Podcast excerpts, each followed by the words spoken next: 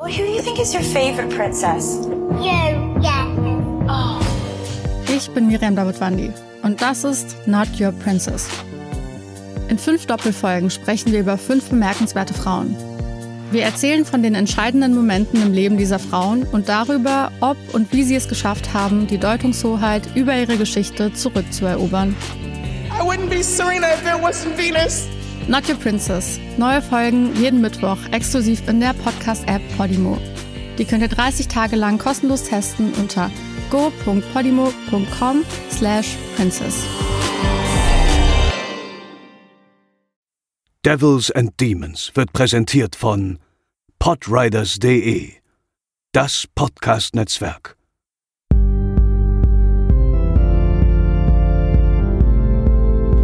Coming to get you, Barbara.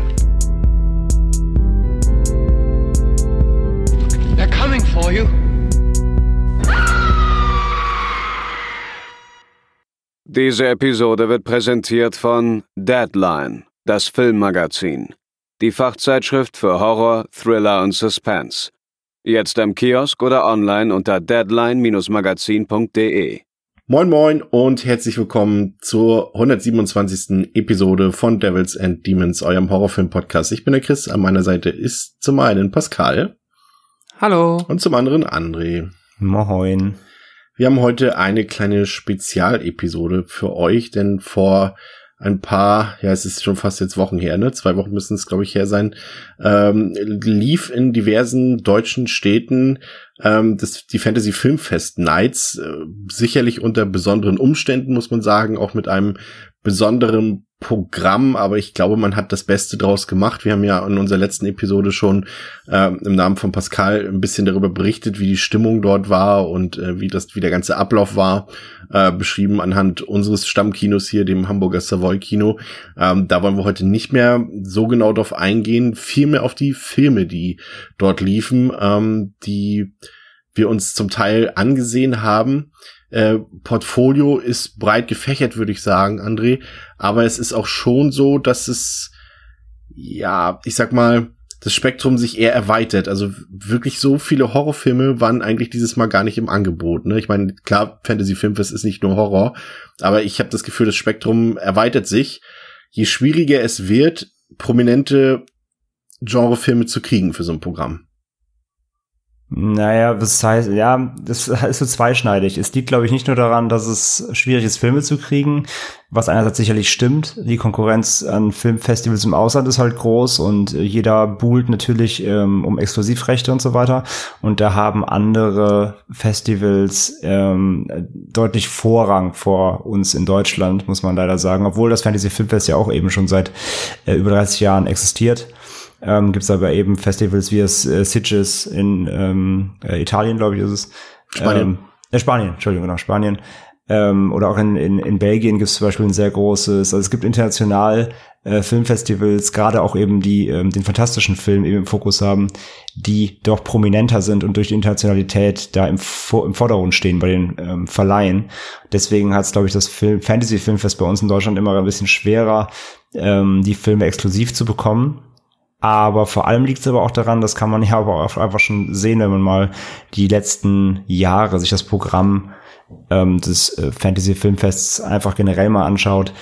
Sie haben schon auch ein bisschen selbst daran, in Anführungszeichen, Schuld, weil sie halt doch seit Jahren jetzt versuchen, auch generell prominenter zu werden. Ähm, sie wollen, glaube ich, mehr Leute ansprechen, sie wollen mehr, mehr Publikum äh, ziehen, vor allem eben nicht nur das äh, affine Genre-Publikum wie uns, sondern eben auch ähm, ein Publikum, das mehr, das zum Beispiel jetzt aufs, auch aufs Filmfest Hamburg gehen würde, ja, also mehr Mainstream Menschen generell mehr, mehr Publikum anlocken, was natürlich mit so einem recht speziellen Programm wie beim Filmfest nicht so einfach ist.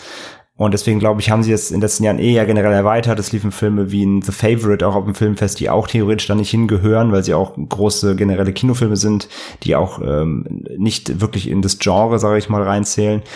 Und Jojo Rabbit zuletzt. Ich, Jojo Rabbit lief da, genau. Also sie versuchen halt sich schon sehr zu öffnen, was meiner Meinung nach dem Fantasy Filmfest nicht gut getan hat.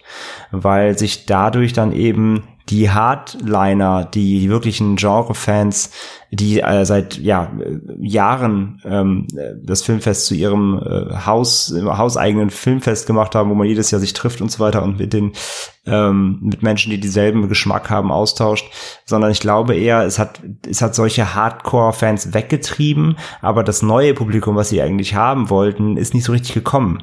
Denn wenn man mal, ich meine, wir haben es ja auch oft gesehen, Chris, wenn man ja. mal mittags aufs Filmfest geht, weil irgendwie der ein, ein sehr ge gehypter Asi asiatischer Film auf den Mittwochmittag gelegt wurde im jetzt im regulären Film, Filmfest, was ja eine Woche dauert äh, oder zwei Wochen fast sogar, ähm, dann sind die Säle halt sehr leer. Ne? Und es hat, glaube ich, nicht wirklich äh, den, den, es hat nicht den Nutzen gebracht oder es hat nicht den, die Wende gebracht, die sie sich, glaube ich, erhofft haben ähm, mit dieser, dieser Auffächerung. Und ja, deswegen, meiner Meinung nach, hat ihnen das nicht gut getan. Sie hätten wirklich bei ihren Roots so da bleiben können. Ähm, so, eigentlich bin ich auch Fan von weg von Schublade und öffnen und so, aber in dem Fall hier ähm, wäre das echt okay gewesen, weil sie einfach Spezialisten waren ähm, und hätten da auch bleiben sollen. Von daher, ich glaube, das ist teilweise auch ein bisschen selbstverschuldet. Ja, wir können ja an dieser Stelle, weil es jetzt ähm, tatsächlich relativ aktuell ist, bevor wir auf das Programm der, ähm, der Veranstaltung von vor zwei Wochen eingehen, ähm, einen kurzen Ausblick schon mal machen auf das September-Programm für das richtige Fantasy-Filmfest. Da wurden jetzt die ersten Filme schon bestätigt und ich muss sagen, das liest sich doch dann schon wieder deutlich besser. Jetzt nicht, vielleicht nicht unbedingt von der Qualität der Filme her, aber es sind zumindest namhaftere Sachen bei. Also wir haben zum Beispiel ähm, den Hexen-Revenge-Thriller von Neil Marshall, der natürlich mit Hellboy zuletzt eine absolute Gurke abgeliefert hat, aber wir wissen halt auch, dass er abliefern kann, wenn er dann will oder wenn er darf. Und ähm, da hat das ähm, Festival The Reckoning im Angebot von ihm. Oder auch der aktuelle, ja, ich sag mal, zumindest wurde es versucht, das Ganze so ein bisschen als den Hype-Film, Hype-Horror-Film des Jahres anzukündigen, Relic, ähm, der so ein bisschen, ja, ich weiß gar nicht, nee, ist es überhaupt, in dem Blumhaus ist es ja nicht, ne, glaube ich. Nein. Nee, aber so der, dieses, einfach dieses Psychological Horror soll wohl in die Richtung so Babadook genau. gehen. Eben der bloß die 2020er Version und äh, den haben sie im Angebot. Dann hat Cape Light hat sich ja schon wieder die Rechte an dem nächsten russischen Blockbuster gesichert an Sputnik. Der wird auch laufen auf dem Fantasy Filmfest. Ähm, dann ähm, der eine von den beiden The Void Regisseuren, der hat einen neuen Film gemacht. Psycho Gorman heißt er. Das ist ein Funsplitter Film. Mhm. Der wird laufen. Äh, Daniel Isn't Real, der ist glaube ich schon ähm, auf diversen anderen Festivals gelaufen, wenn ich mich nicht irre. Den habe ich doch hier schon in ähm, Tagebuch vorgestellt. Genau.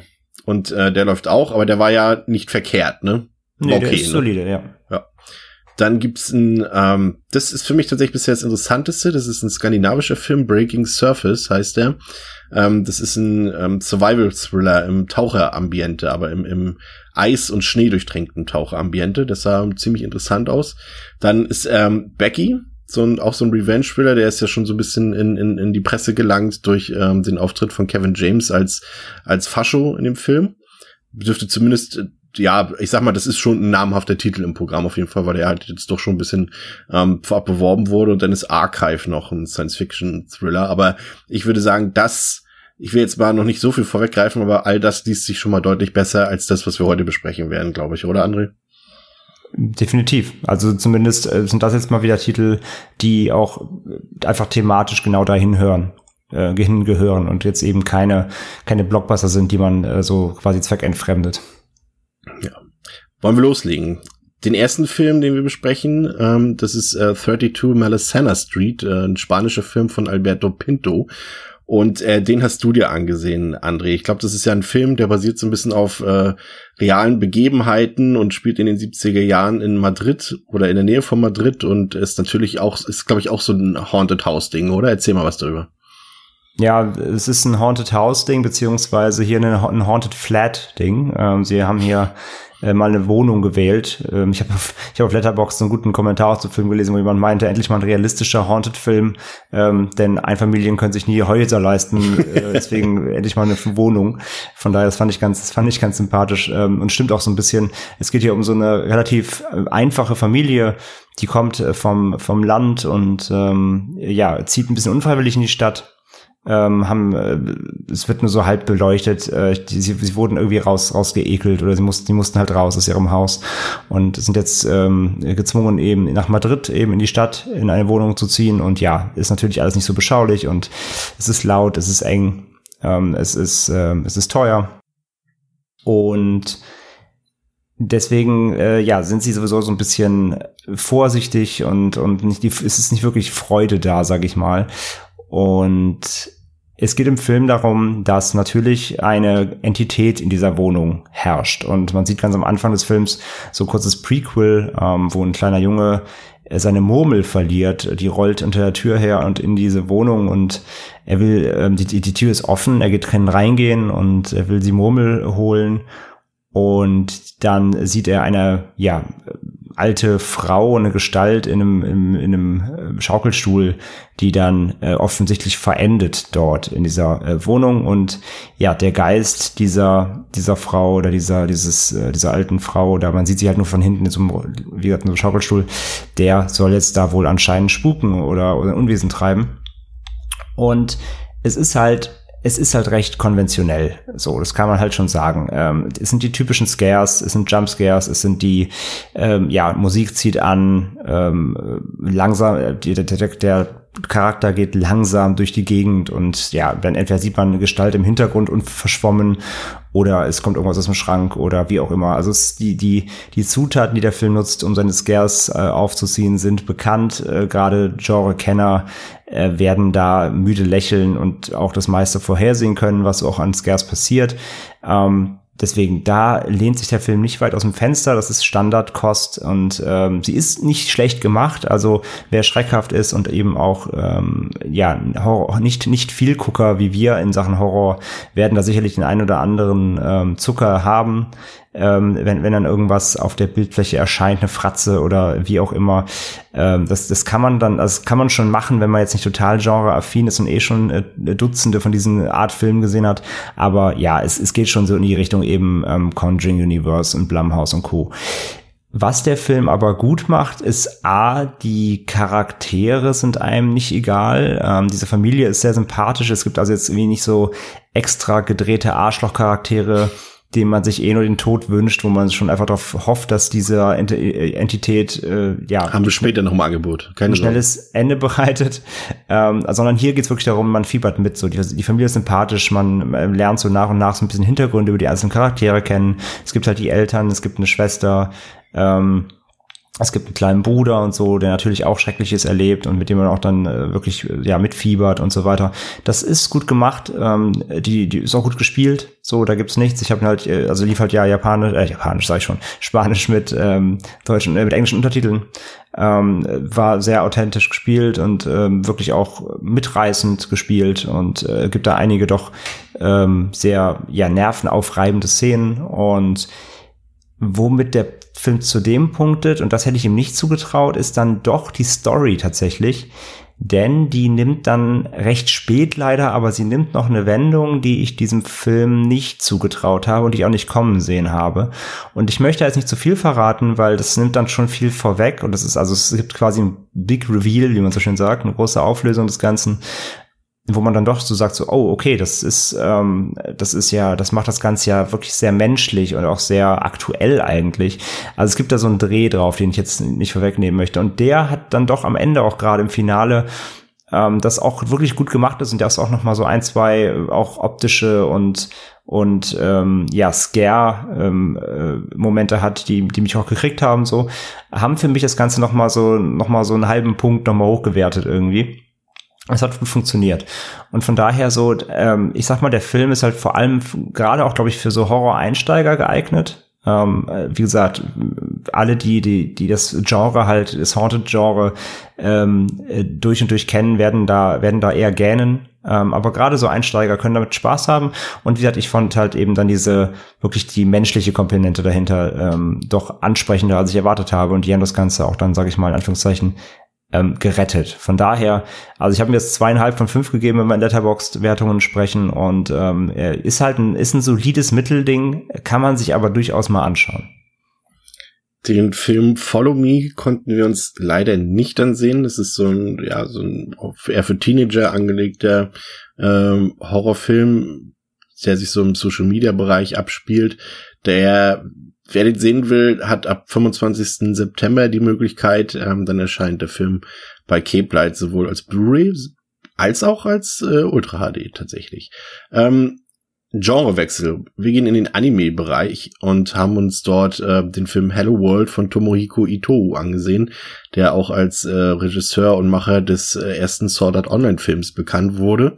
Und in dem Film, der in der Zukunft spielt, im Jahre 2027, der spielt in Kyoto und ähm, die Welt hat sich so ein bisschen geändert und äh, wir erleben die Geschichte ähm, durch einen jungen Mann namens Naomi Kata Katagaki, der ja recht introvertiert ist und halt dieser typische Anime-Boy ist, den wir auch aus anderen Filmen kennen, die wir zuletzt auch äh, groß gesehen haben, Your Name oder Weathering with You zum Beispiel, wahrscheinlich nicht das letzte Mal, dass es heute diese zwei Filmtitel fallen werden und der lernt Mädchen kennen, Ruri Ichigyu, Verzeihung dafür, äh, ein Mädchen, was er ja so ein bisschen abweisend ihm gegenüber ist, aber er hat auf jeden Fall Interesse an ihr und dann taucht plötzlich sein alter Ego aus der Zukunft auf und warnt ihn davor, dass sobald er eine Beziehung eingeht mit diesem Mädchen, ein Unglück passiert. Und das ist die Ausgangssituation dieses Films. Was hat der Film daraus gemacht und wie hat er dir gefallen, Pascal? Äh, darf ich ganz kurz, bevor wir Pascal äh, ganz kurz nee. storytechnisch einhaken? Es ist nicht ganz nee. korrekt, was du gesagt hast. Denn, denn es geht ja darum, er eigentlich, eigentlich findet er sie nicht interessant, denn eigentlich ist er, was ist nämlich noch stereotypischer, ähm, äh, ja, genau, er ist so ein schüchterner Boy, der eben keine Freunde hat und nicht weiß, wie er irgendwie connected und so mit anderen. Ähm, und vor allem aber, er steht halt eigentlich auf diese typischen, ich sage jetzt mal aus heutiger Sicht Instagram-Girls sagen, äh, die komplett einfach makellos und schön sind und äh, total cute und so. Und die, die, in die er sich dann da nachher verliebt oder verlieben soll, wie auch immer, ist es nämlich eigentlich nicht. Die ist eigentlich überhaupt nicht sein Typ, sagt er, weil die selber so ein stilles Mäuschen eher ist und lieber Bücher liest, als sonst irgendwie am Handy rumzuhängen. Und ähm, darum geht's ja eben, er soll sich in sie verlieben quasi. Es soll ein Unglück passieren, aber der Weg, den er einschlagen muss, ist quasi der, dass sie sich in ihn verlieben soll. Aber es ist eigentlich überhaupt nicht sein Typ. Das macht ihn nämlich noch zu mehr zu Stereotype, als es also, eigentlich schon wäre. Sein Typ, finde ich, also eigentlich ist, ist sie sein Typ. Also, er weiß es vielleicht nicht. sein, genau, er weiß es noch nicht. Sie liest ja auch Bücher, er ja auch, und sie haben ja eigentlich die gemeinen, gemeinen Interessen und passen charakterlich eigentlich auch ziemlich gut zusammen. Aber du genau, hast recht, er, ist, er muss er ist erst nur geblendet von dieser, er ist halt in dieser typischen ja. ähm, äh, äh, Insta-Filter-Bubble drin. Er liebt halt äh, vor allem die, die total bildschönen äh, Schulschönheiten, bei denen er natürlich niemals äh, eine Chance haben könnte. Deswegen sage ich halt, gerade diese, wie du schon richtig sagst, diese, diese Außensituation ist halt äh, wirklich ein, ein absolutes Anime-Klischee ja fast schon. Ich fand's aber smart, dass die, dass äh, seine seine Love Interest, äh, die eine rothaarige, also sogar richtig quasi Instagram-Filter um sich herum hatte im realen Leben. Das ja, das stimmt. War sehr smart. Aber jetzt Pascal bitte. So, jetzt Pascal bitte. Entschuldige. Alles gut, kein Problem. Ähm, ja, also äh, erstmal um es kurz zu machen, der Film hat mir tatsächlich ziemlich gut gefallen. Ähm, ich sag mal jetzt so, ja, Teenager-Romanzen in einem sehr geerdeten Umfeld, dann wiederum aber dann doch mit einem Sci-Fi-Kniff, in diesem Fall auch einem sehr, äh, ja, sehr prominenten und auch sehr großen Sci-Fi-Kniff, ähm, sind ja, glaube ich, jetzt auch seit, ja, wahrscheinlich spätestens Your Name sehr on Vogue. Und ähm, deswegen hatte ich hier am Anfang noch ein bisschen Sorge, weil das dann mich hier und da dann schon noch so ein bisschen ja auch jetzt einfach vorher, was ich von dem Film gesehen habe, daran erinnert hat, ob das jetzt vielleicht einfach nur so ein MeToo-Produkt ist, dass das halt nur versucht, jetzt noch nach, ich glaube, sechs Jahren mittlerweile oder fünf Jahren, ähm, auch noch mal auf den Zug aufzuspringen, da jetzt ja auch der Regisseur außer, ähm, ja, zumindest noch keine, kein Original-Film bisher gemacht hat. Ähm, aber hat mir tatsächlich ziemlich gut gefallen. Ich mochte, ähm, ich mochte halt einmal einerseits dieses äh, Sci-Fi-Konzept. Das ist ja jetzt, ohne da zu sehr ins Detail zu gehen, bewegen wir uns hier so ein bisschen im Matrix Inception Bereich. Hat auch so ein bisschen, ähm, ja, hat mich auch so ein bisschen an Satoshi Kon erinnert. Der hat auch ein paar Anime, die so ähm, sehr in diese Richtung gehen, die auch teilweise da, ähm, ja, Paprika zum Beispiel, der als äh, ja quasi Vorlage zu Inception von vielen gehandelt wird. Ähm, das hat mir sehr gut gefallen. Ich mochte ta tatsächlich die Hauptfiguren. Diese Romanze hat mich komplett abgeholt. Das habe ich jetzt auch nicht bei jedem Anime, der versucht mir irgendwie so eine Teenager-Liebe zu verkaufen. Das hat hier aber für mich sehr gut funktioniert. Ich fand ihn auch zum größten Teil sehr hübsch. Man muss sagen, der Film macht halt sehr viel mit CG. Einerseits auf einer sehr abgedrehten, ähm, zwischenzeitlich auch schon fast, ähm, naja, fast tripartigen Ebene. Also es wird ja. schon teilweise sehr crazy, was man alles zu sehen bekommt. Das fand ich aber durchaus originell und hat mir auch gut gefallen. Aber auch jetzt, sag ich mal, in den normalen, ganz klassischen, sehr geerdeten Vorstadtbildern, die wir da zu sehen bekommen, merkst du halt hier und da schon, dass da jetzt halt nicht mehr wirklich gezeichnet wird, sondern dass das halt alles am Computer entsteht. Und da hatte ich so ein, zwei kleine Momente, wo ich dachte so, ah, da haben sie es jetzt für meinen Geschmack nicht ausreichend kaschiert, dass da halt jetzt kein wirklicher Zeichner mehr mittlerweile ähm, am Zeichenbrett sitzt. Das ähm, ja ist so ein kleiner Makel, dem ich den Film ähm, ja ankreiden könnte. Man kann jetzt natürlich halt, der Film ist ja auch jetzt noch nicht, äh, ich weiß gar nicht, ob da schon auf einem anderen Festival lief. Ich gehe da mal von aus, zumindest in Japan mit Sicherheit. Ähm, aber ja, entsprechend viele Menschen werden die noch nicht gesehen haben und weil es dann halt tatsächlich so sehr in den, äh, oh krass, ein Twist und oh noch ein Twist und da passiert hier eine Menge, äh, kann man jetzt auf die Geschichte nicht so im Detail eingehen. Aber auch wenn es am Ende so mit, ich, ja, ich wurde so mit so ein paar Halbfragezeichen zurückgelassen. Ich musste mir ein bisschen was zurechtinterpretieren. Das hat dann auch für mich irgendwo Sinn ergeben. Der Film lässt es aber trotzdem an einigen Stellen bisschen offen, finde ich. Nichtsdestotrotz, ähm, ja, hat mir die Geschichte und einfach die Geschichte, die innerhalb dieser coolen Cypher-Idee erzählt wird, hat mir super gefallen. Und ich, ähm, ja, kann dem Film auf jeden Fall jedem, der, ja, auch so für diesen modernen, modernen Sci-Fi, Romantic, Anime, ich weiß nicht, ob das jetzt schon ein Genre ist mittlerweile, aber der auch so auf dieser Welle mit. ist das nicht Slice of Life? Nee. Ja, Slice of Life, aber halt mit ganz viel abgefahrenem Kram. ja, ja, es ist. ähm, ja, kann ich empfehlen, wollte ich nur sagen. Ist tatsächlich, äh, ich bin ja, hab früher ein bisschen mehr Anime geguckt, heute eher weniger und guckt mir dann auch nur die großen Titel an. Und äh, natürlich muss man irgendwie, wenn man so einen Film sieht, der halt schon thematisch eben auch diese, diese Gratwanderung zwischen Romancing und Science Fiction hat, natürlich an Your Name und Weathering with You denken. Und ähm, muss sagen, am Anfang habe ich auch so gedacht, ah, das ist halt eben doch wieder dasselbe, nur eben auf einem etwas niedrigeren Niveau. Aber ich muss dir tatsächlich recht geben, obwohl die Figuren im Prinzip relativ stereotypisch sind, äh, konnte ich auch mit denen äh, bonden und und äh, war gespannt, was da noch passiert und ähm, habe sehr mit den beiden sympathisiert und das hat auf jeden Fall Spaß gemacht und ich mochte gerade eben das, dass er eben so so die ersten 30, 40 Minuten hat er sich eben die Zeit genommen, um eben diese diese Romantik so ein bisschen darzustellen und, und eben dieses Coming-of-Age-Ding, um dann aber knallhart ins Science-Fiction-Bereich abzugehen und dann auch wirklich ein paar echt crazy, wie du hast schon gesagt, sehr, ja, artifizielle, sehr spezielle Bilder geliefert hat. Ich mochte gerade vor allem immer diese Farbexplosionen. Also das fand ich auf jeden mhm. Fall schon recht erfrischend und, und schön gemacht. Und das hat mir auch gefallen, muss ich sagen. Wie sah es bei dir aus, André? Größtenteils ähnlich wie bei euch. Ähm ich bin auch dabei, dass der, also gerade der Grafikstil, also der Zeichenstil, Animationsstil ist, ist sehr, sehr, sehr gut. Ähm, vor allem auch die, ja, die Mischung, der äh, nutzt ja verschieden, in verschiedenen Situationen verschiedene Stile, um seine aktuelle Situation darzustellen. Ne? Je nachdem, was gerade passiert. Es mhm. wechselt ja auch der Animationsstil. Es gibt teilweise auch, auch 3D-Shots und so weiter. Es gibt verschiedenste ähm, ja, Stile, die ineinander greifen, um diese, wenn, wenn es dann gerade in der zweiten Hälfte sehr abstrakt teilweise wird, das auch einzufangen und darzustellen. Das fand ich, ähm, das fand ich sehr, sehr gut. Fand ich wirklich äh, was fürs Auge auf jeden Fall. Also audiovisuell generell ist der Film wirklich äh, top. Notch, ähm, was die Story angeht insgesamt, ich fand die, gerade die erste Hälfte extrem stark es war zwar, also die Ausgangssituation, wie gesagt, ist recht klischeebehaftet, ist, ähm, es war auch teils sehr vorhersehbar. Äh, der mhm. Film hält ja auch nicht zurück mit Expositionen, gerade am Anfang. Ne? Also er erklärt ja auch recht schnell das Szenario und dann gibt's ja in der Mitte des Films auch quasi schon den, quasi den großen Twist erstmal, den ich auch wirklich äh, gerochen habe bis sonst wohin. Ja. Ähm, also der, das ist der Blick auf die Uhr, der es einem schon sagt. Ne? So ein bisschen, ja. Also er versteckt es ja auch nicht wirklich. Aber es war auch nicht schlimm. Ähm, was ich leider ein bisschen negativ fand dann, ich finde, ab dem Twist dann in der zweiten Hälfte verliert der Film leider so ein bisschen den Fokus, weil er dann sich sehr auf das Worldbuilding erstmal fokussiert und wiederum auf, auf dann auf auf ähm, ja auf Erzählung und Erklärung, auf Narration und vergisst so ein bisschen dann eigentlich die Beziehung, die am Anfang im Mittelpunkt steht.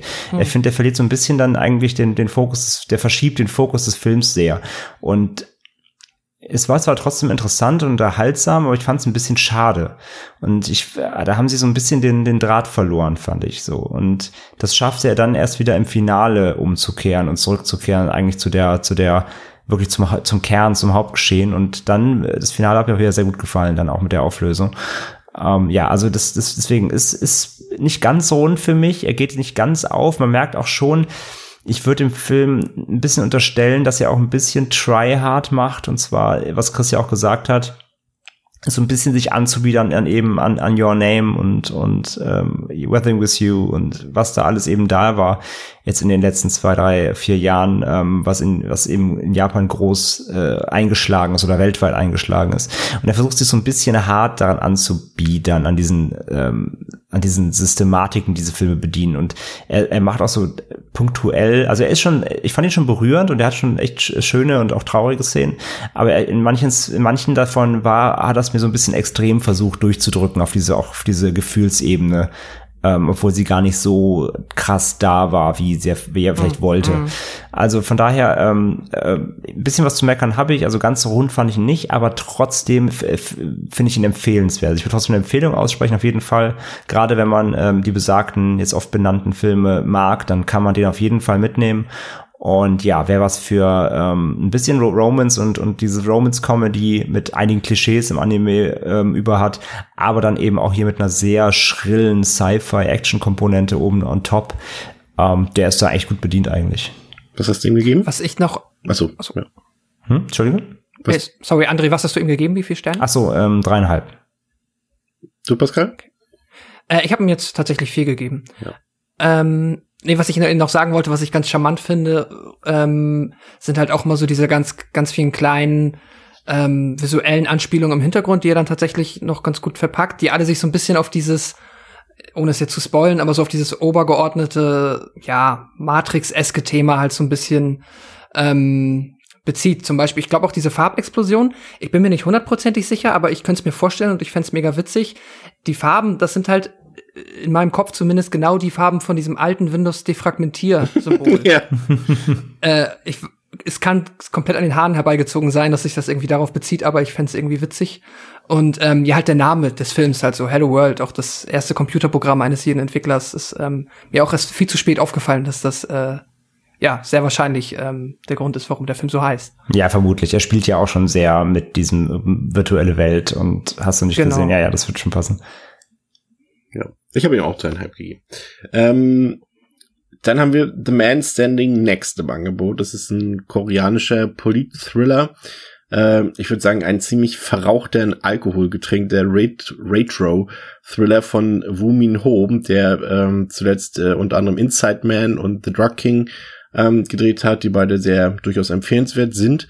Ähm, Retro-Thriller deshalb, weil er eben äh, ein bisschen in die Zeit zurückreist und das aber auch so auf klassische Art und Weise macht. Also ich hätte, wenn man den Film eben ähm, nach Amerika verlegen würde. Gut, der Film ist nach Amerika verlegt zum größten Teil, aber ich meine, wenn es ein Hollywood-Film wäre, dann würden wahrscheinlich Robert Redford und Dustin Hoffman hätten wahrscheinlich die Hauptrollen gespielt in diesem Film, wo viel geredet wird, wo es wirklich sehr viele Dialoge gibt.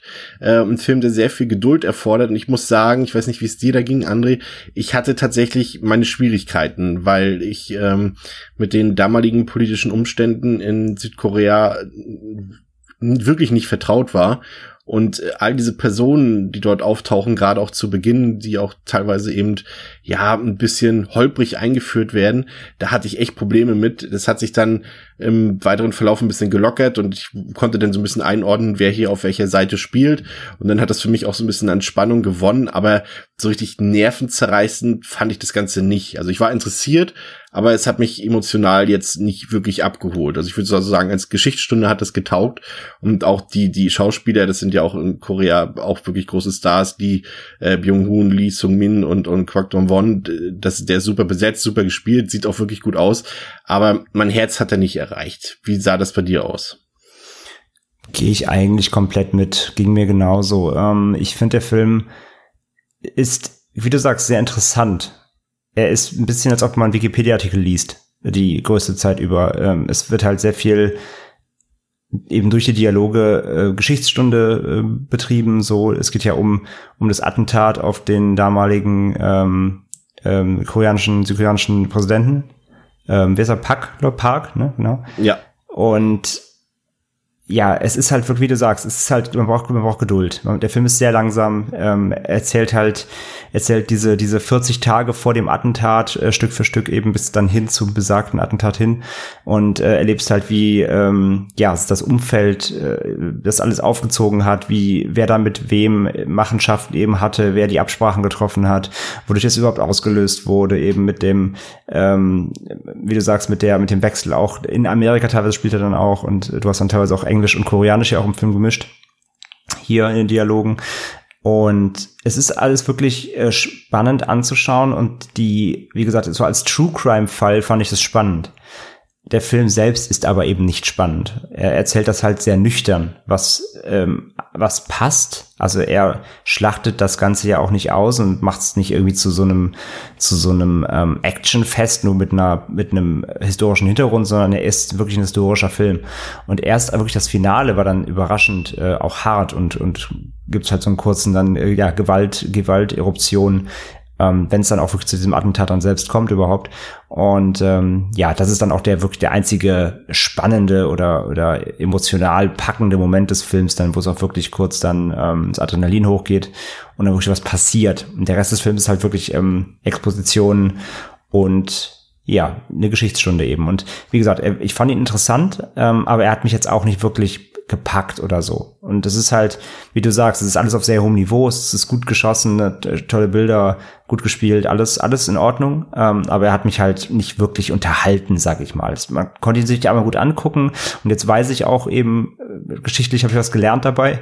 Ja, ähm, das ist ja auch mal nützlich. Ist ja auch, ist ja auch mal nützlich, wobei sie ja auch sagen, ne, es wurden manche e-, Events äh, abgeändert, also manche, manche Dinge wurden leicht verändert ähm, um den um den um den Filmflow zu erhalten quasi, aber die Grund die Grundprämisse so ist schon basiert auf den Fakten eben und auf dem ähm, realen Ereignis damals und ja, wie gesagt, konnte man einmal gucken. Ich habe jetzt noch nicht gerankt, aber ich denke ihm, ich habe vorhin jetzt geguckt heute Nachmittag. Ähm, ich denke, ich werde ihm eine 3 geben, so, weil er ist schon an sich ein guter Film, aber für mehr als eine 3 war ich nicht entertained genug.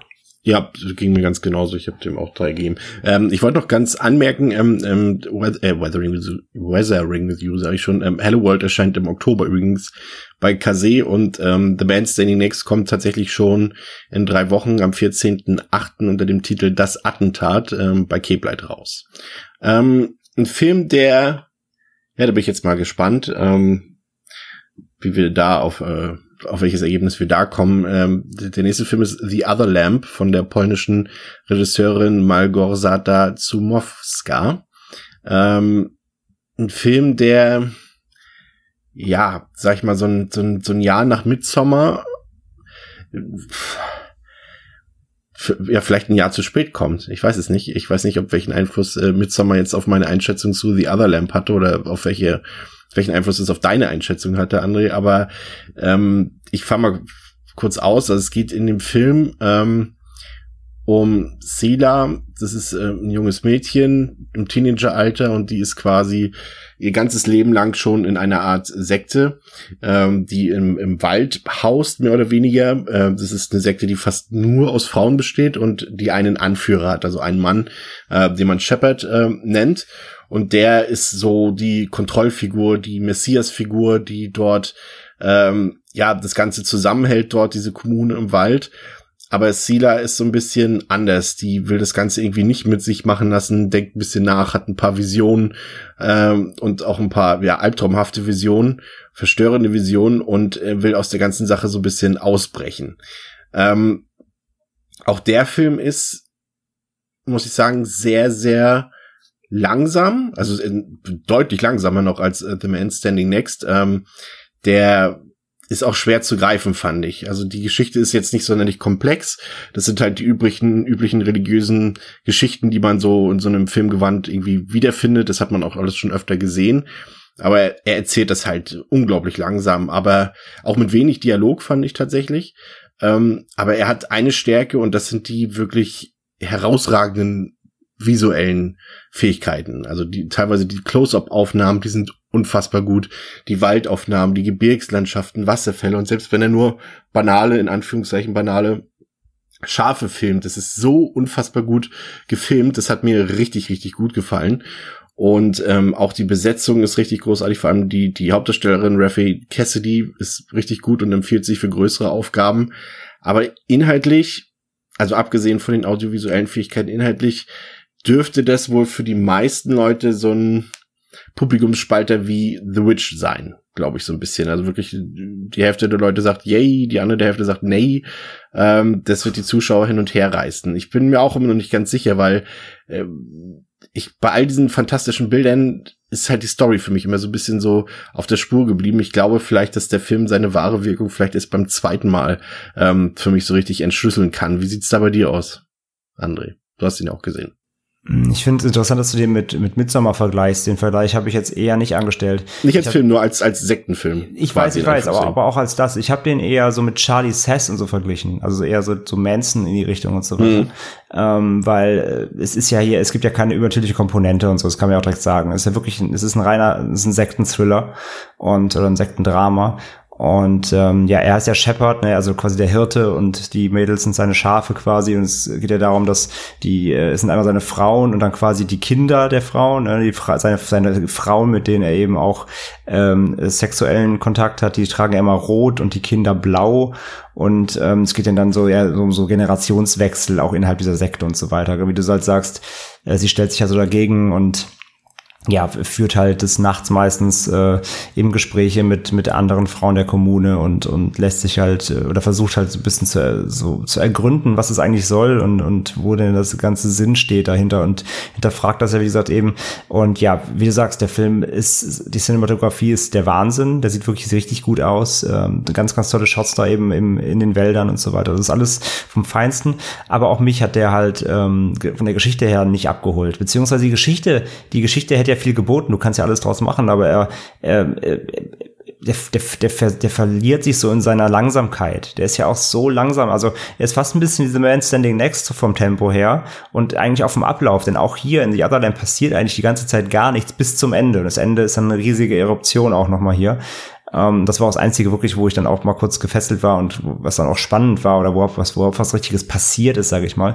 Also man muss schon Lust haben auf so richtig Slow Burn, auf, auf ähm, sich da in diese Atmosphäre, diese Abgeschiedenheit da einzulassen dann kann der funktionieren. Ähm, ich fand den wirklich im größten Strecken auch leider wirklich langweilig ich weiß nicht, ob beim zweiten Mal vielleicht besser funktioniert, vielleicht hast du recht, ähm, kann ich noch nicht sagen. Ich habe aber auch leider, und das ist auch immer so ein Problem, aber wenn ich, wenn ich einen Film schaue, ich habe leider überhaupt keine Ambition, den nochmal zu gucken. Das ist eigentlich schon was Schlechtes irgendwie.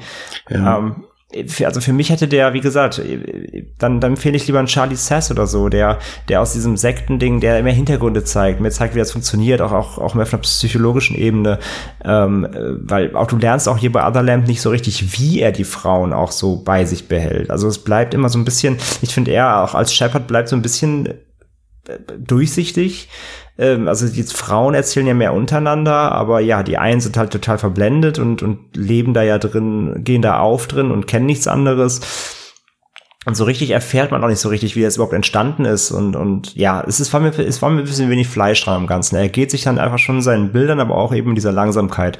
Und für mich hatte das eher, wie gesagt, er, er stirbt so auf halbem Wege weg irgendwie. Also er, ist, er kommt gar nicht, er kriecht so zum Ende hin. Dann kommt wirklich das, wie gesagt, wie ich fand, dann doch gelungene Ende, wo auch wirklich da mal Spannung im Raum ist und auch so ein kleiner Schock im Raum ist und dann ist aber auch schon wieder vorbei. Also von daher, ich habe dem jetzt äh, zweieinhalb gegeben. So, ich, er hat seine Qualitäten ähm, und ich habe auch schon viele Stimmen gelesen, die den sehr abfeiern. Also es gibt sicherlich ähm, Abnehmer für den Film, gar keine Frage. Ähm, also wer Lust auf wirklich so auf richtig slow hat und langsam und getragen und sich eher so was zu verlieren, kann das funktionieren. Ähm, ich fand ihn, ich fand ihn leider insgesamt zu fade. Ja, also im Prinzip äh, sind wir da auf jeden Fall einer Meinung. Ich habe mich, glaube ich, da so ein bisschen einfach zu, zu extrem noch ähm, von, von eben diesen beeindruckenden Bildern leiten lassen. Deswegen bin ich bei äh, drei von fünf gelandet. Ähm, aber ich, ich finde die nach wie vor so interessant, irgendwie aufgrund seiner Thematik, die zwar jetzt nicht neu ist, aber doch auch noch nicht so extrem oft behandelt wurde. Ähm, immer noch so interessant, dass ich den äh, eingeschränkt empfehlen würde, auf jeden Fall. Also man sollte ihn auf jeden Fall aufgrund der Bilder gesehen haben. Also die sind wirklich beeindruckend und gehören für mich zum Besten, was man bisher, auch wenn es nicht so viel ist, was man dieses Jahr sehen konnte, aber da gehört es zumindest desbezüglich zum Besten. Ähm, der Film, der hat, glaube ich, tatsächlich bei uns noch keinen Verleih, zumindest noch nicht keinen bekannten Verleih gefunden, wurde zumindest nicht veröffentlicht. Wer aber absolut nicht warten kann, den Film zu sehen, äh, vor zwei Wochen ist in den USA eine Region-gecodete Blu-ray erschienen. Es gibt halt ein, äh, es gibt so ein deutsches Indie-Label, die bringen bisher alle Filme von der Regisseurin raus. Ähm, mm. Ist eher so ein Arthouse-Label, vielleicht holen die sich den dann auch oder so, mal gucken. Das macht Sinn, ja. Ähm, jetzt mal ein bisschen Fansblätter in die Runde. Der Untertitel dieses Films ist Facelifts, Boobjobs and Zombies. Ist ein belgischer Film von äh, Lars Damoso und äh, hört auf den Namen Yummy. Kommt am 23.10. auf Blu-ray raus von der Bush Mediengruppe und ähm, ja, Belgien ist jetzt ja nicht unbedingt bekannt als das große Horrorproduktionsmecker, aber ab und zu liefern die ja schon ordentlich ab und wenn dann halt auch richtig hart und saftig. Also ich erinnere mich da zum Beispiel an Raw oder an an Cup, äh, richtig gute Filme. Ähm, und Yummy ist der nächste neueste Horrorhit und ist ein waschechter Zombie-Splatter-Film, ähm, der gar nicht so gut ist, Pascal. Mhm. Ja, ähm, das kann ich auch schon mal so unterschreiben. Äh, ja, ich kann noch mal kurz ein bisschen was zur Geschichte erzählen, ähm, die jetzt auch wirklich nicht, äh, ja, großartig wichtig ist. Aber nichtsdestotrotz spielt der Film denn ja tatsächlich in Russland, so wie ich es verstanden habe. Und zwar in einer russischen Schönheitsklinik, wo sich äh, unsere Protagonistin. Was, Russland? War das Russland oder war es einfach nur Osteuropa? Ich glaube, es war einfach Osteuropa. Also ich, ich glaube, ja. Russland war es nicht. Ich glaube, es war eher irgendwie was im, im Balkangebiet, glaube ich. Ja, okay, ich, ich habe noch mal eben, also die äh, Kurzbeschreibung des Films nennt es auch Eastern Europe, okay. ähm, dann, ähm, ja, sagen wir mal, irgendwo, ähm, ja, in Osteuropa in einer Schönheitsklinik, wo sich die Protagonistin ihre ähm, Brüste verkleinern lassen möchte und im Gepäck hat sie noch ihren, ja, etwas, ähm, naja, sehr äh, klischeebehafteten so Waschlappen-Boyfriend, zumindest soll er so dieses Trope einnehmen und ihre Mutter, die auch ein paar ähm, ja, Operationen an ihrem Körper ähm, zwecks mehr Schönheit äh, ja, machen lassen möchte. Und äh, ja, in dieser Schönheitsklinik kommt es dann zur waschechten Zombie-Apokalypse, zumindest ähm, ja, beginnt es dort. Und der Grund dafür ist äh, egal, das ist ziemlich hanebüchen. Es ist halt, ähm, ich glaube, der Chefarzt hat irgendetwas, irgendeinen, also aus einem, in Anführungszeichen, guten Grund etwas getestet oder aus einem, sagen wir mal, ähm, ja, also er, er wollte nichts Böses, aber dieser Virus ist entstanden. Kann dann, vielleicht könnt ihr das gleich noch besser erklären, ist aber auch irgendwie, glaube ich, scheißegal. Auf jeden Fall ähm, entdeckt der Freund von der Protagonistin dann ähm, halt den, ähm, ja, ich glaube, Patient Zero, befreit diese Frau und dann geht es auch schon los. Also quasi noch bevor die Operation ähm, die die Brüste verkleinern hätte sollen, stattfinden konnte. Äh, ja, übernehmen die Zombies die Schönheitsklinik und dann wird eifrig gesplättert. Es wird mit, ähm, ja, es äh, werden Geschmacklosigkeiten gebietet ohne äh, geboten, ohne Ende. Äh, ich glaube, die eine, die, die da jedem dann ähm, wahrscheinlich am ehesten im Kopf bleibt, ist die invertierte Fettabsaugung, die halt erst das Fett absaugt und dann wieder reinsaugt bis zur Explosion. Oder, vielleicht meintest du auch die, Chris, äh, ist ähm, der äh, erst verbrannte, dann eingefrorene Penis von einem, ich weiß es nicht, einem bekannten Belgier, der da auch hingeht, äh, der dann wiederum, ja, abfällt. Ah, die Spitze fällt ab, genau. So ja, es ist schon eine sehr, sehr äh, absurde Szene, die tatsächlich, also Aha. ich bin ja eigentlich nicht, äh, also dieses wisst ihr ja alle, auch die Zuhörerinnen und Zuhörer, äh, so Fansblätter-Ding ist ja eigentlich nicht so meins, obwohl ich sagen muss, dass, seitdem ich äh, mit ähm, Herrn Hacker ähm, letztes Mal den Peter Jackson Film geguckt habe, dessen Name mir Braindead genau äh, gesehen habe, äh, bin ich jetzt doch äh, Fan mittlerweile dieses äh, Subgenres, aber generell ja eigentlich nicht so und da ist diese Szene natürlich genau das größte Übel für mich, was es gibt, aber ich muss sagen, ich habe äh, doch irgendwie gelacht bei der ganzen Sache, weil äh, der, also der Film hat mir generell einfach nicht so gut gefallen und da hat mich das irgendwie mhm. ein bisschen zum Lachen gebracht und das fand ich ganz nett. Der ist ja auch, sag ich mal, bei dem, was man sieht. Und das ist halt eine der wenigen Szenen, wo man halt wirklich auch nicht nur das Endresultat einer blutigen Sache sieht, sondern halt auch, wie es entstanden ist. Und äh, deswegen fand ich das eigentlich schon, schon ganz nett. Aber generell muss ich sagen, ähm, habe ich eher das Gefühl gehabt, dass der Film so ein bisschen aufs Bremspedal statt aufs Gaspedal drückt und mhm. irgendwie nicht, nicht über irgendwie nicht über so eine gewisse Grenze hinaus will. Klar, diese eine Szene oder auch das mit dem, mit dem Fettabsaugen, okay. Aber irgendwie war der mir nicht anarchisch genug. Ich weiß nicht genau. Also mhm. irgendwie, ähm, der pfeift so auf Etikette und so, aber irgendwie war mir der nicht drüber genug. Da, da hat mir irgendwas gefehlt, wo ich sagen würde, okay, das ist nicht just another Zombie-Flick. So irgendwie, weiß ich nicht. Ja. Wie, wie, siehst du diesen Punkt? Hast du da irgendwas Besonderes gesehen, André? Nö, das nicht. Also er macht jetzt nichts wirklich neu. Also er, ich fand's, ich fand's sympathisch, dass er quasi diese, das Setting der Schönheitschirurgie auch wirklich als äh, Splatter-Komponente nutzt und eben Dinge tut, die äh, ja äh, so einer Schönheitschirurgie äh, da entspringen oder was man da eben so tut. Ne? Also das Environment wurde gut genutzt, sage ich mal. Ähm, das fand ich, das fand ich gut, dass sie da nicht ähm, einfach halt nur rumgeschnetzelt haben, ohne so einen Verstand, sondern zumindest sich dann an diesem ähm, an dem, an dem, an dem Ort gelabt haben. Ansonsten macht er halt schon äh, das Zombie-ABC rauf und runter. Ne? Ich muss trotzdem sagen, ich hatte, glaube ich, ein bisschen mehr Spaß als ihr scheinbar mit dem Film. Also ich war trotzdem äh, irgendwie die ganze Zeit schon unterhalten irgendwie. Also A fand ich die Charaktere alle irgendwie äh, zum, also nicht, nicht, die sind nicht alle cool, es gibt auch solchen Arschloch-Charakter, aber die hatten alle irgendwie was. Ich fand die alle irgendwie interessant. Ähm, zumindest so interessant, dass es mir nicht egal waren, wann, dann, wann sie gefressen werden. Der, der Trottelfreund, sag ich mal, der äh, hat ja dann zumindest auch noch so seine, seine Glanzmomente und ist ja noch wichtig dann. Und das, da konnte ich irgendwie dranbleiben. Ähm, ich fand, es gab einige sehr gute handgemachte Practical Effects, so auch da dieser eine Zombie, der so auf dem Boden rumkriecht, so ohne Unterleib, der war sehr gut gemacht. Auf der anderen ja. Seite nutzt er dann in manchen Szenen wieder äh, CGI-Blut, was ich total grausam fand, weil das hätte er gar nicht gebraucht. Mhm. Ähm, das hat es dann wieder ein bisschen abgewertet, so in Sachen Splatter.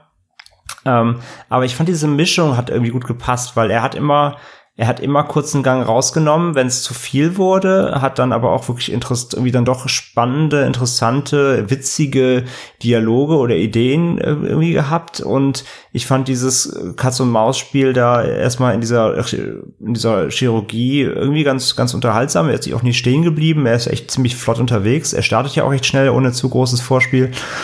Und ähm, ja, erst dann so gegen, gegen Ende, im letzten Drittel, ähm, fängt er dann nochmal an, sogar fast schon ja dramatische Züge anzunehmen und dann ja noch mal so, einen, mhm. so einen, auch so einen menschlichen Abgrund-Twist da reinzubringen, abseits von ähm, von den Zombies. Und ja, weiß nicht, also mich hat der Film irgendwie unterhalten. Also er ist nicht gut, so gar keine Frage. Es ist kein guter Film. Und es ist auch kein innovativer Zombie-Film oder so. Und es ist auch nichts irgendwie, dass es, dass das Genre jetzt nie gesehen, noch nicht gesehen hat. Aber ich fand ihn einfach, irgendwie macht er Spaß. Und ich glaube auch gerade auf dem Festival, also ich habe ihn jetzt zu Hause äh, als Screener halt gesehen, ähm, das Filmfest hat uns ja ein paar von den Filmen geschickt, weil wir nicht alles geschafft haben, auch jetzt wegen Corona und so, ähm, auf dem Filmfest zu gucken. Und ich glaube aber im Saal, so mit einem, mit einem gut gefüllten Partysaal auf dem Filmfest, ähm, hat er, glaube ich, schon gut Spaß gemacht, glaube ich. Und ich hatte auch trotzdem zu Hause auf dem Sofa irgendwie meine, meine gute, meine gute Zeit damit irgendwie, weil er auch nicht so lang dauert und den konnte man schon weggucken. Mhm. Ist es ein guter Film? So, nein. Es ist ein okayer, solider Zombie-Film mit ein paar netten Ideen und nettem Splatter und ein paar guten Gags, über die ich lachen konnte. Ja. Ja. Ich habe, ähm, was du halt gesagt hast, dass am Ende auch diese dramatischen Züge annimmt.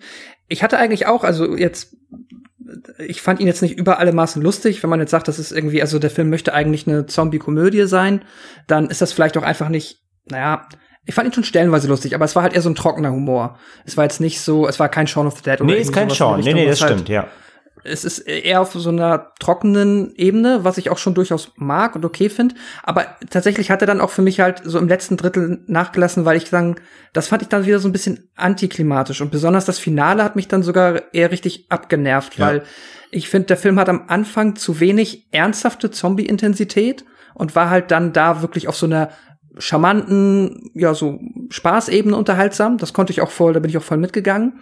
Aber sobald es dann versucht, am Ende wirklich noch ein bisschen Drama an, mit Drama anzuziehen, da hat er mich so ein bisschen verloren. Da mochte ich den dann auch tatsächlich nicht mehr.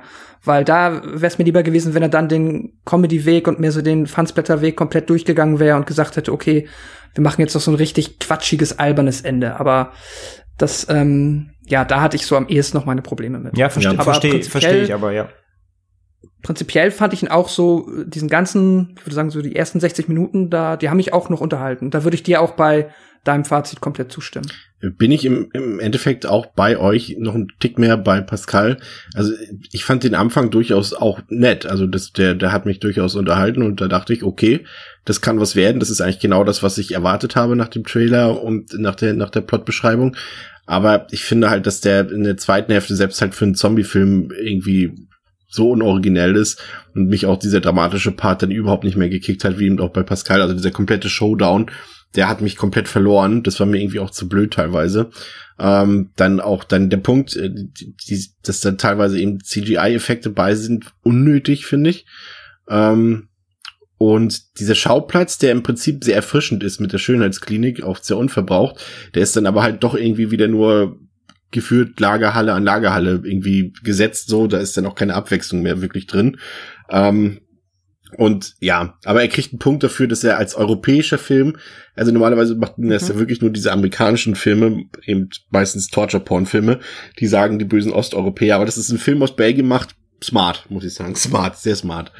Ähm, ja, also ich hatte erwartet, dass es so ein Festival-Hit wird wie irgendwie The Furies, der mir ja beim letzten Mal richtig, richtig gut gefallen hat. Aber das war dann irgendwie dann doch nicht. Also ich bin jetzt bei zwei von fünf. Ich weiß nicht, äh, wo seid ihr gelandet? Bei zweieinhalb. Äh, bei drei. Drei. Naja. Uneinigkeit ist auch mal eine Einigkeit bei uns. ähm, ein Film, bei dem wir uns, glaube ich, alle einig sind. Ach so, hatte ich schon erwähnt, 23.10., der kommt ja am Zeit im Kino.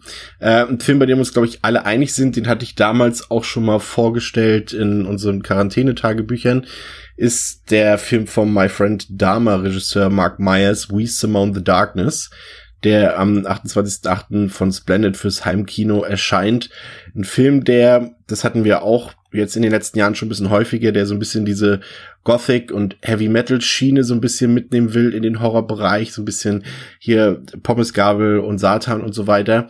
Und ähm, da gab es durchaus ein paar nette Filme auch, ähm, die das ganz gut gemacht haben. We Simone the Darkness gehört für mich tatsächlich nicht dazu. Der erzählt ja so ein bisschen ich weiß gar nicht, wann, wann spielt denn der nochmal? Könnt ihr mir das kurz sagen? Äh, 70er? 70er, oder? Ja, ich glaube auch. Mir war auch so, als wären es die 70er. Und ähm, der spielt im Mittleren Westen und das sind drei äh, Mädels, die einen Roadtrip machen zu einem Heavy Metal Konzert und dort drei junge aufstrebende Musiker kennenlernen, die dort auch unterwegs sind ähm, und sich mit ihnen anfreunden und dann nach Hause fahren zum Anwesen ähm, von einem der Mädchen und dort eine Aftershow-Party quasi machen. Und äh, was ursprünglich eine lustige Party werden sollte, wird dann tödlicher und äh, brutaler Ernst. Ähm, ja, nur davon sieht der Zuschauer dann am Ende nicht viel. Irgendwie seltsam. Ich fand den Trailer gut, ich fand das Poster gut. Die Besetzung, also ich glaube, jeder, jeder, der die Besetzung gesehen hat, wie formuliere ich das jetzt, André? weißt du, worauf ich hinaus will wahrscheinlich? Nein. Ähm, nein. Alessandro Dario spielt mit. Und ähm, das wollte ich damit sagen. Und äh, ich kenne viele Leute, die sie toll finden. Und äh, deswegen war der Film für mich äh, zumindest auf dem Blatt Papier sehr vielversprechend. Zumal ja auch ein talentierter, aufstrebender Regisseur dahinter steckt. Aber ich finde, der Film macht eigentlich alles falsch, was er falsch machen kann. Also er verschenkt verschenkt sein 80s-Setting. 80s war es übrigens, nicht 70er. Ich habe auch, wollte ich gerade korrigieren, ich habe Quatsch erzählt, ja, Ende, ja. so Ende 80er. Äh, ja, 70er wäre jetzt auch so, da war ja Heavy Metal, gut, hätten sie, vielleicht Black Sabbath gesehen, aber ich glaube, da gab es noch keine so ja, Festivals so. Ähm, Na Quatsch. Ja, das 80er-Setting verschenkt er, das Heavy Metal-Setting verschenkt er irgendwie nach 20 Minuten komplett und auch ja. dieses Potenzial, was dieses Boys versus Girls so ein bisschen mit sich bringen könnte, verschenkt er auch. Und am Endeffekt du hast ja dieses geile Setting hier Heavy Metal Festival, da kannst du so viel draus machen und am Ende wird's halt ein Kammerspiel in einem langweiligen Haus äh, ohne wirkliche Gewaltspitzen mit durch die Bank nervigen Charakteren und seltsamen Twists, die alle nicht so richtig passen und ich war gnadenlos enttäuscht. Wie ging's euch dabei? Vielleicht André erstmal. Ich habe den nicht gesehen. Vielleicht Pascal erstmal.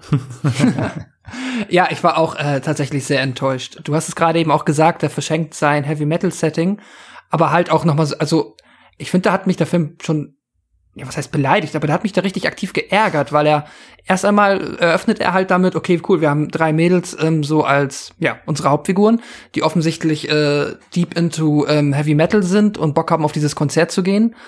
Und dann erstmal ist halt das Konzert nicht geil gefilmt, so. Das ist halt äh, echt ein bisschen traurig. Ja. Da kommt halt so gar nichts rüber. Also das ist schon, ja, da hat der Film äh, nicht viel seines ähm, Budgets rein investiert. Und dann, ähm, ja, ich will jetzt ja auch nicht irgendwie den krassen Twist äh, irgendwie vorwegnehmen, aber ich sag mal so, äh, die Mädels mögen vielleicht gar nicht so sehr Heavy Metal, wie sie behaupten. ähm, und im Gegenteil, die finden das sogar richtig blöd. Und das hat mir auch so richtig so, denke ich so, ja geil. Und dann wechselt auch tatsächlich so ab der zweiten Hälfte des Films der Soundtrack.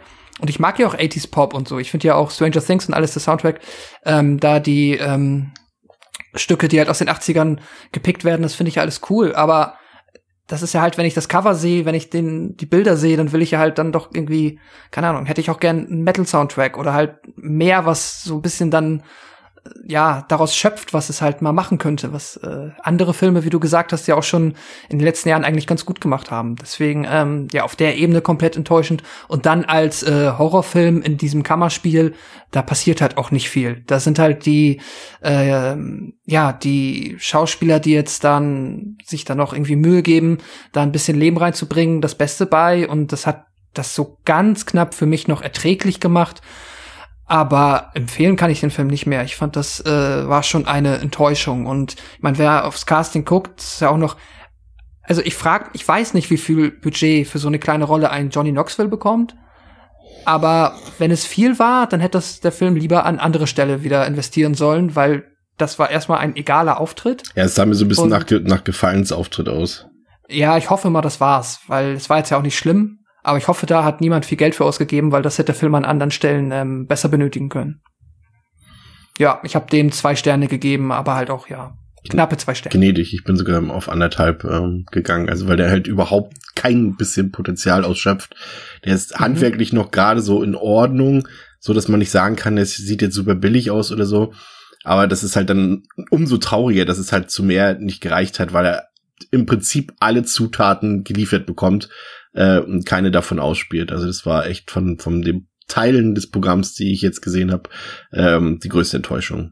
Sogar mit einem gewissen Abstand, würde ich fast sagen. Ähm, Hm. Das ihr tut mir- beide das habt mir euch auch, das tut mir auch richtig leid halt, weil ich gerade für auch mich, den, ne? Ja. Ja, ich für euch, dass ihr den gucken musstet. Aber mir tut's halt vor allem leid, weil, äh, oder beziehungsweise ich bin da echt schockiert, weil der My Friend Dama halt wirklich so gut war damals. Der übrigens bis heute keinen deutschen Release hat. Vielleicht kann der Regisseur gar nicht so viel dafür. Das weiß man natürlich bei solchen Produktionen immer nicht, ähm, wie viel da jetzt der Einfluss auf ihn war, weil das Drehbuch hat er, glaube ich, nicht geschrieben. Ähm, ja. Aber, Ja, aber es war seine Fall. Entscheidung, das zu übernehmen, ja. Deswegen, Ja, es, deswegen an der Stelle auch nochmal große Empfehlung an äh, für My Friend Dama. Äh, gibt's halt in UK sonst auf Blu-ray ähm, mit englischem äh, Ton natürlich, nicht deutschem. Aber ja, wer da Bock drauf hat auf ein, äh, auf ein ja, eine eine Origin vom Serienkiller, äh, der fand ich, fand ich wirklich sehr, sehr gut. Absolut empfehlenswert. Und ja, wie gesagt, bis heute noch kein deutscher Release geplant, hat sich noch niemand die Rechte gesichert. ja. Aber wir haben ja die Möglichkeit, uns das liefern zu lassen. Von daher. Ihr beide habt euch ähm, den neuen Film von Justin Kersel angesehen, der ja unter anderem Regie geführt hat bei Macbeth und bei Assassin's Creed und der hat den Film The True History of the Caddy Gang gedreht, der ähm, mit George McKay, Russell Crowe, Nicholas Holt und Charlie Hunnam ähm, sehr prominent besetzt ist und auch schon in vier Wochen auf Blu-ray erscheint äh, von Koch Media. Ah, nee, Koch Media heißt es ja nicht mal Kochfilms, pardon. Ähm, lustigerweise unter dem Titel Outlaws. Pascal, du hast ihn ja im Kino gesehen. Jetzt darfst du doch endlich mal über den Film erzählen. Worum geht's? Okay. Ähm, es geht, äh, der Film basiert äh, auf einer wahren Begebenheit aus dem aus der zweiten Hälfte des 19. Jahrhunderts in Australien. Da gab es ein Bushranger, nennt man das. Habe ich auch habe ich jetzt auch erst im Rahmen des Films gelernt. Der hieß Ned Kelly und ja Bushranger halt quasi ein Outlaw, jemand der ähm, ja nicht mehr Teil der Gesellschaft ist, sondern sich ähm, ja als Verbrecher, als Bankräuber, Geiselnehmer halt immer irgendwo in den umliegenden Gebieten der Städten versteckt und dann ähm, jetzt in dem Film hier zum Beispiel oder halt in der Geschichte von Ned Kelly mit seiner Gang, die er dann akquiriert hat, halt ja Überfälle macht, ein bisschen gegen das System ist, ähm, ja hat auch so ist durchaus ein bisschen ähm, atmet halt die ganze Politik der Briten, wenn ich mich jetzt nicht irre, dass sie halt das, ja, offensichtlich Australien halt auch quasi so als das Gefangenenlager oder Gefangenenlager nicht, aber so als ähm, Exil für, ähm, ja, britannische ähm, Straftäter ja lange Zeit war. Und da ähm, nimmt der Film auch noch aus dieser äh, Geschichtsepoche, nimmt der Film auch noch eine ganze Menge Schwere mit. Und äh, ja, das bekommen wir alles in der Geschichte dieses wohl sehr berühmten Ned Kellys ähm, hier serviert. Und der wird hier gespielt von George McKay. Und das ist mal vorweg. George McKay fand ich, ähm, ich habe tatsächlich 1917 noch nicht gesehen. Ich kenne ihn primär nur aus dem Film Pride. Da fand ich ihn halt schon großartig. Hier finde ich ihn auch wieder grandios. Also ich bin absolut überzeugt davon, dass er äh, und ich hoffe auch sehr, dass er eine sehr äh, große und erfolgreiche Karriere noch vor sich hat. Hat mich äh, auf jeden Fall weggeflasht. Ähm, jetzt muss man dazu sagen, der Film erzählt aber auch tatsächlich äh, größtenteils die komplette Lebensgeschichte von Ned Kelly. Und die ist halt für meinen Geschmack hier ein bisschen zu sehr, zu lange in der Kindheit, in der Jugend, bevor dann der auch, naja, was heißt interessant ist das ja von mir aus alles, aber sag ich mal, der spektakulärere Part kommt, wo es dann halt zur Sache geht. Es versteckt sich dann eher, ja, fast jetzt nicht im letzten Film Drittel, aber auf jeden Fall in der zweiten Filmhälfte. Und ich finde, da hat der Film so ein bisschen Pacing-Probleme, auch so ein bisschen einfach, er ist äh, ja von der Aufteilung, von der Struktur nicht so ganz optimal für meinen Geschmack, weil ich hätte dann lieber mehr von der Kelly Gang tatsächlich gesehen und ein bisschen weniger davon, wie ähm, er zu dem geworden ist, was er jetzt schlussendlich geworden ist. Ähm, ja, so viel erstmal von mir. Jetzt bin ich auch gespannt, wie André den Film fand. Hm, kann ich dir wirklich fast nahtlos zustimmen. Also sehe ich ganz genauso. Er beginnt ja eben auch mit der Origin, eben als Kind, ne, was wie er als Kind aufgewachsen ist, wie er als Kind schon Gewalt äh, erfahren hat und auch ausüben musste, wie er zu Gewalt getrieben wurde und so weiter. Und ähm, fand ich eben auch, da lässt er sich sehr viel Zeit. Äh, ist, weil es ist ja wirklich fast Filmhälfte er als schon, also als er dann eben switcht. Ähm, mhm. Das fand ich auch, da hat er sich ein bisschen viel zu viel Zeit gelassen. Und dann auch in der zweiten Hälfte eben, wie du sagst, ähm, ja, geht es nach wie vor darum, eben, wie er zu dem Mann wurde, für, für das er in die Geschichte eingegangen ist. Aber man sieht eigentlich, eigentlich wenig davon, wie denn wirklich diese Bande agiert hat, die ja für sehr ja, viel Chaos und Trubel eben da damals gesorgt hat. Und das sieht man eigentlich ähm, nur wirklich so im letzten Drittel wird dann wirklich, ähm, wird es dann wirklich auch handfest und auch blutig teilweise. Und ähm, der Rest ist halt schon sehr Biopic-lastig quasi fast schon, aber, aber ohne so, ja. aber ohne so die Tragweite eines Biopics zu haben eigentlich. Also er, er bleibt aber ja trotzdem relativ eindimensional. Und äh, der, der Film ist so wirklich er, ich glaube, also du hast ganz einfach gefuchtenes Gefühl, so ging es mir zumindest, da könnte so viel mehr draus gemacht werden, aber es passiert nicht so richtig. Er kommt nie so aus sich raus. Äh, ich bin aber vollkommen bei dir, dass George McKay das genial macht. Ich äh, hab, fand in, in 1917 auch wieder großartig, obwohl ich 1917 als Film ja auch nicht so super fand, tatsächlich. Ich fand ihn ja auch nur so solide. Aber George McKay ist ein super, super Schauspieler, da stimme ich dir komplett zu. Macht er auch hier sehr gut. Ähm, von daher bin ich wirklich bei dir. Ich, ich, ich wusste nicht so richtig, wie ich den Film die ganze Zeit einordnen soll. Er blieb so ein bisschen blass ähm, obwohl er auch äh, audiovisuell, er sieht sehr, ist so richtig, er ist auch richtig dreckig und gritty und ich konnte ihm diese, ja. diese Zeit, diese Zeit auch sehr gut abkaufen das Setting, das war, das fand ich alles schon sehr gut, die Kostüme, das ist alles toll. Ähm, er hat ein paar sehr intensive Szenen, er hat ein paar sehr, ja, nachdenkliche Szenen, äh, so, der, der, der hat seine Momente.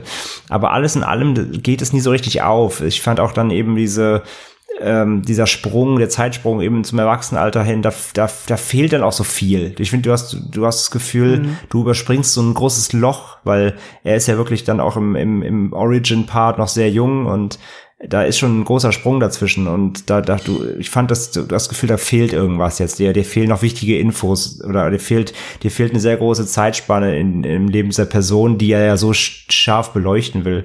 Und ja, für mich ist es auch nicht so richtig aufgegangen alles. Ähm, ich fand ihn trotzdem okay, also ich fand ihn auch solide. Er hat, er hat seine Momente, er sieht gut aus, er ist gut gespielt.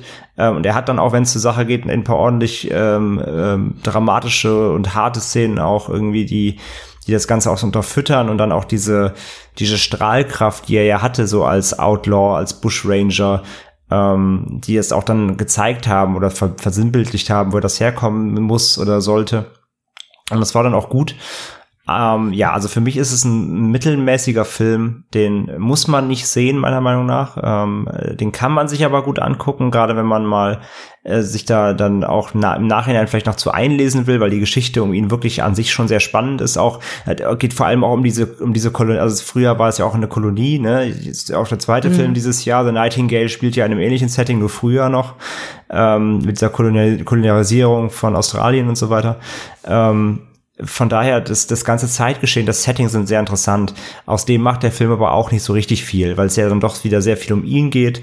Ähm, aber ja, also wie gesagt, es geht um ihn, aber das ist ein bisschen blass und die, die ganze Zeitgeschichte ist sehr spannend und die wird aber auch nur so am Rande behandelt. Also von daher, ich glaube, das Spannendste ist, sich, wenn's, wenn man es interessant findet, sich dann nach dem Film dann überhaupt darüber mal sich einzulesen, weil es eine wirklich sehr aufreibende Zeit da unten in Australien war. Ähm, der Film selbst ist aber eher mittelmaßig. Ich habe dem jetzt eine 3 gegeben, noch wohlwollend, weil mich doch dann ein paar Szenen auch gerade das, das, das Finale, das letzte Drittel dann doch gut abgeholt haben. Ähm, aber ja, so ist es schon trotzdem mit sehr mittelmäßiger Film, finde ich. Hm. Ich fand ihn jetzt im Endeffekt, glaube ich, noch ein bisschen besser als du. Ich habe jetzt, ähm, also bei den Kritikpunkten sind wir uns ja einig. Ich fand ich noch auf audiovisueller Ebene, du hast es ja auch gesagt, ist schon dreckig, der ähm, das, ja, also erstmal ja, ist er, ich, ich hatte tatsächlich am Anfang so ein bisschen Probleme, aber das kann auch einfach daran liegen, dass ich äh, auf dem Gebiet einfach ungebildet bin.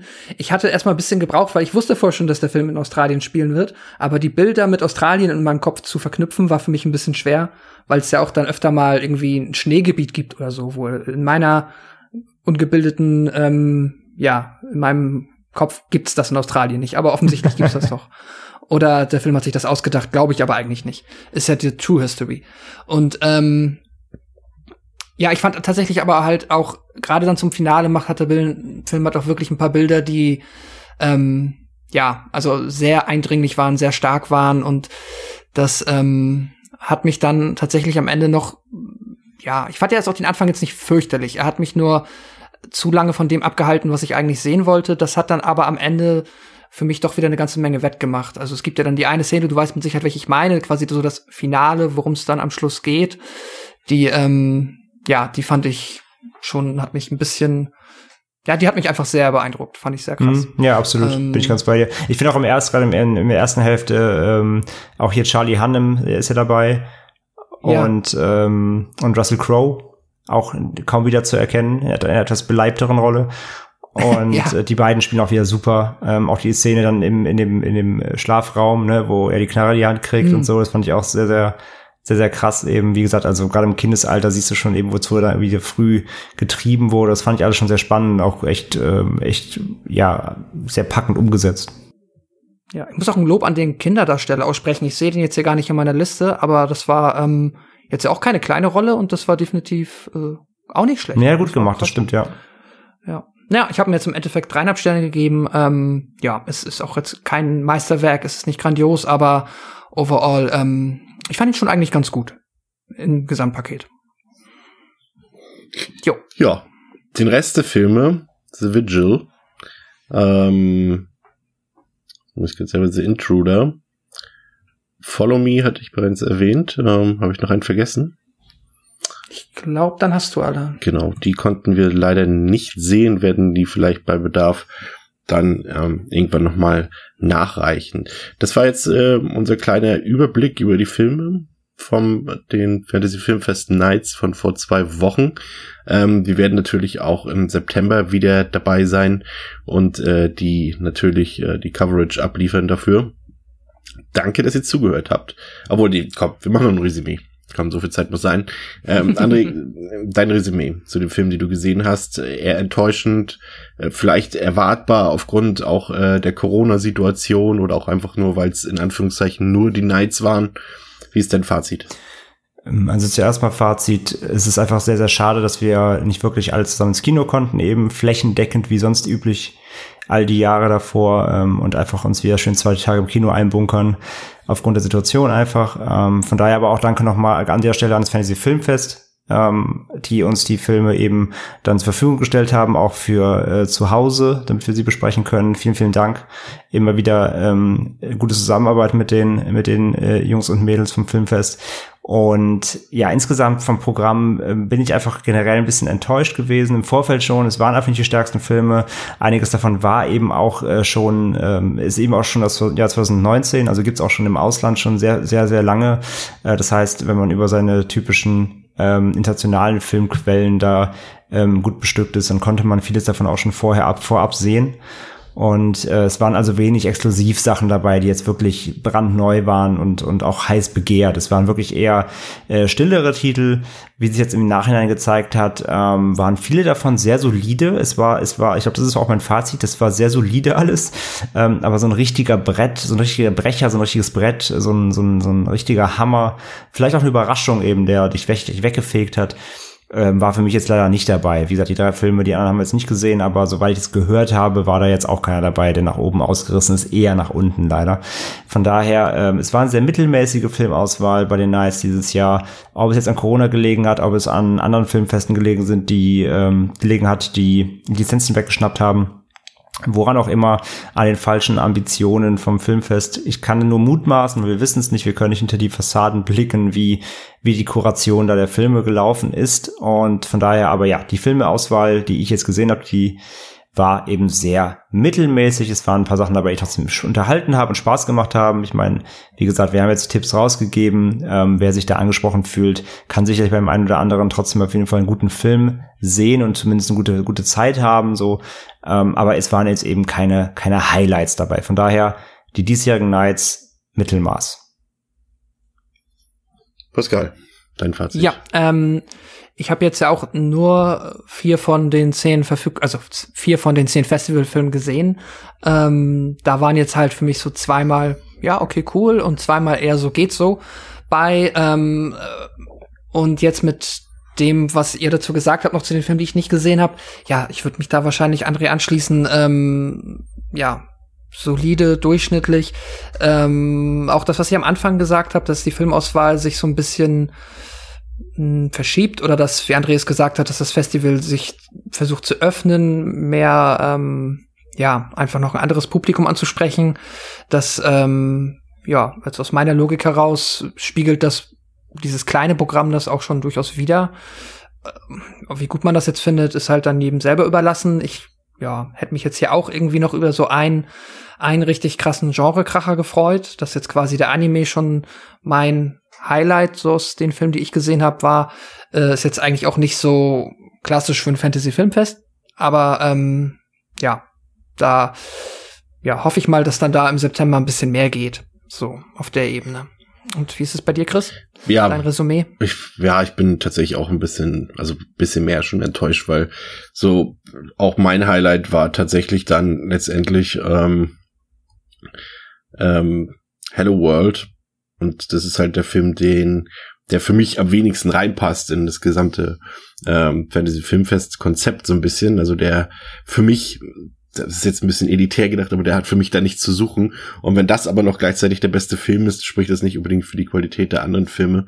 Die waren, da waren ein paar solide Sachen bei. The Man Standing Next ist ein, ist ein okayer Thriller äh, The Other Lamp ist auch ein schöner Film, aber es ist, wie du, wie ihr beide schon gesagt habt, es fehlt irgendwie so ein bisschen der Kracher, wo man danach, gut, in dem Fall für uns ja eh nicht aus dem Kino, aber aus dem Kinosaal rauskommt und, und sich anguckt und, und mit dem Kopf schüttelt und sagt, das war Hammer, oder? Und das war hier überhaupt nicht zu sehen.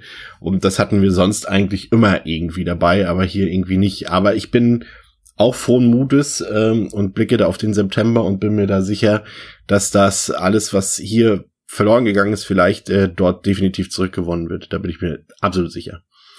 Und damit wollen wir uns verabschieden für heute. Ähm, die nächste Folge folgt schon in wenigen Tagen. Ähm, so viel sei schon mal verraten. Und äh, ich würde euch jetzt verraten, um was es geht, aber ich habe es leider vergessen. Ich weiß nicht, wird es äh, vampiresk? Hat sich das jemand gemerkt von euch? Handlangern?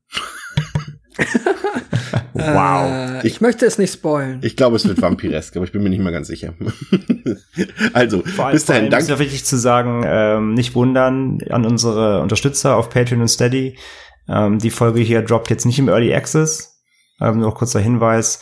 ähm, weil wir eben aufgrund der, ja, es ist ja ein Special hier heute und aufgrund der Zeitverzögerung mit dem Filmfest und so weiter, ähm, konnten wir jetzt nicht wie üblich sonntags liefern, ähm, beziehungsweise dann eben mittwochs. Äh, sondern deswegen ist es verschoben und da Sonntag schon die neue aufgenommen wird, droppt die hier einfach jetzt frei für alle und nächste Woche die reguläre dann ähm, ist dann wieder im Early Access verfügbar für unsere Supporter. Auch noch die perfekte Hinleitung für André. Wie kann man uns supporten? Habe ich gerade gesagt. Ihr könnt natürlich auf äh, Patreon und Steady gehen. Geht am besten auf unseren, ähm, auf unseren Podigy-Blog. Ähm, auf der Devils and Demons Blog-Seite, da findet ihr die Links oder auch auf Social Media, Twitter, Instagram, ähm, findet ihr die Hinweise dazu. Also ist es mal patreon.com slash podriders oder steadyhq.de slash podriders und da könnt ihr uns für einen kleinen Obolus ähm, supporten im Monat und kriegt dafür äh, vorab auf diese Episoden, die ihr gerade hier hört und zudem noch Bonus-Content mit noch mehr Filmen. Und ja, wenn ihr darauf Bock habt und das gut findet, was wir hier tun, dann würden wir uns darüber natürlich sehr freuen. Genau. Und an all jene, die das schon tun, einen herzlichen Dank. Das ja, bedeutet uns seid, genau, ihr seid ganz fest verankert in unseren blutigen Horrorherzen. Ja, wir lieben alle Hörerinnen und Hörer, aber euch noch mal ein ganzes Stück mehr. So, und damit wollen wir uns für heute verabschieden ähm, zum fünften Mal. Danke, dass ihr zugehört habt. Danke, dass ihr uns die Treue haltet. Bis zum nächsten Mal bei Devils and Demons mit Chris, André und Pascal. Auf Wiederhören. Tschüss. Tschüss. Well, who do you think is your favorite princess? You, yeah. Ich bin Miriam Davidwandi und das ist Not Your Princess. In fünf Doppelfolgen sprechen wir über fünf bemerkenswerte Frauen. Wir erzählen von den entscheidenden Momenten im Leben dieser Frauen und darüber, ob und wie sie es geschafft haben, die Deutungshoheit über ihre Geschichte zurückzuerobern. I wouldn't be Serena if there wasn't Venus. Not Your Princess. Neue Folgen jeden Mittwoch exklusiv in der Podcast-App Podimo. Die könnt ihr 30 Tage lang kostenlos testen unter go.podimo.com/princess.